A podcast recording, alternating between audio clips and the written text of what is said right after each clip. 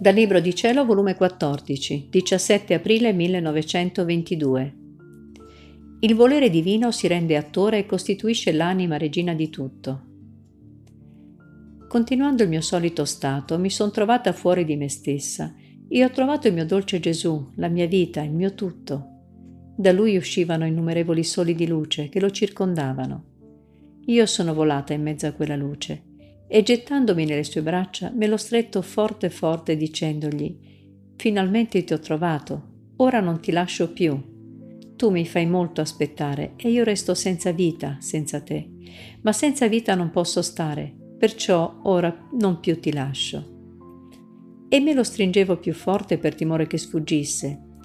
E Gesù, come se godesse delle mie strette, mi ha detto, Figlia mia, non temere, neppure io ti lascio più se tu non sai stare senza di me, neppure io so stare senza di te, e per farti certa che non ti lascio voglio concatenarti con la mia stessa luce. Io restavo tanto immersa, intrecciata nella luce di Gesù, che mi sembrava che non avrei più trovato la via per uscirne. Come mi sentivo felice e quante cose comprendevo in quella luce. Mi mancano i vocaboli per esprimermi. Appena ricordo che mi ha detto Figlia del mio volere, questa luce che tu vedi non è altro che la mia volontà, che vuole consumare la tua volontà per darti la forma dell'immagine nostra, cioè delle tre divine persone, in modo che trasformandoti tutta in noi, lasceremo in te il nostro volere come attore divino che ci rende la pariglia di ciò che facciamo noi. Sicché usciranno da noi le nostre immagini, e il nostro volere agente in te ne prenderà altrettante o come lo scopo della creazione sarà completato. L'eco del nostro volere sarà l'eco del volere nostro posseduto da te. Gli scambi saranno a vicenda, l'amore sarà reciproco, saremo in piena armonia. La creatura scomparirà nel suo creatore e allora nulla più mancherà alla nostra gioia, alla nostra felicità per cui uscimmo fuori la creazione. Il facciamo l'uomo a nostra immagine e somiglianza avrà il suo effetto e solo il nostro volere, come attore nella creatura, darà compimento a tutto e la creazione ci porterà allo scopo divino e la riceveremo nel nostro grembo come opera nostra, come la uscimmo. E poi, se non puoi stare senza di me, è l'eco del mio amore che risuona nel tuo cuore, che non sapendo stare senza di te ti ripercuote e tu scossa cerchi colui che tanto ti ama e io, nel vedermi cercato, sento l'eco del tuo amore nel mio e mi sento tirato a mandarti nuova corrente d'amore per fare che più mi cerchi. Ed io, amor mio, alle volte per quanto ti cerco tu non vieni e perciò ora che ti ho trovato non ti lascio più. Non più ritornerò nel mio letto, non lo posso, troppo mi hai fatto aspettare e temo che ritornando tu ripeterai le tue privazioni e me lo stringevo più forte ripetendo Non ti lascio più, non ti lascio più. E Gesù, sebbene godeva delle mie strette, mi ha detto Figlia diletta mia, tu hai ragione che non puoi stare senza di me, senza della tua vita, e della mia volontà che ne faremo, mentre è la mia volontà che vuole che ritorni nel tuo letto. Non temere, io non ti lascio, lascerò tra te e me la corrente della luce della mia volontà e tu, quando mi vuoi, toccherai la corrente della luce del mio volere, e io subito sulle ali di essa sarò da te.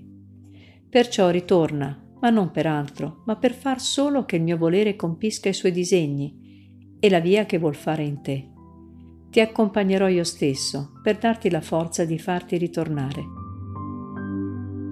Ma, oh bontà di Gesù, Pareva che se non avesse il mio consentimento, neppure lui si sentiva di farmi ritornare. E non appena ho detto, Gesù, fa quello che tu vuoi, mi son trovata in me stessa. Ora tutto il giorno mi sentivo circondata di luce e quando lo volevo toccavo la luce e lui veniva. Onde il giorno appresso mi ha trasportata fuori di me stessa e mi faceva vedere tutte le cose create, di cui Gesù non solo era creatore e dominatore, ma da lui usciva la vita della conservazione di tutte le cose. La corrente della potenza creatrice era in continui rapporti con loro e se questa mancasse tutte si risolvevano nel nulla. Onde il mio dolce Gesù mi ha detto, alla fine del mio volere voglio darle supremazia su tutto. Il mio dominio e il suo devono essere uno solo. Se io son re, lei deve essere regina. E se di tutto ti ho dato conoscenza, è perché voglio che non solo conosca i miei domini, ma insieme con me domini e concorra alla conservazione di tutte le cose create.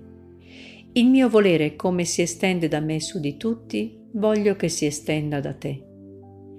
Poi mi ha fatto notare un punto del mondo da cui usciva un fumo nero.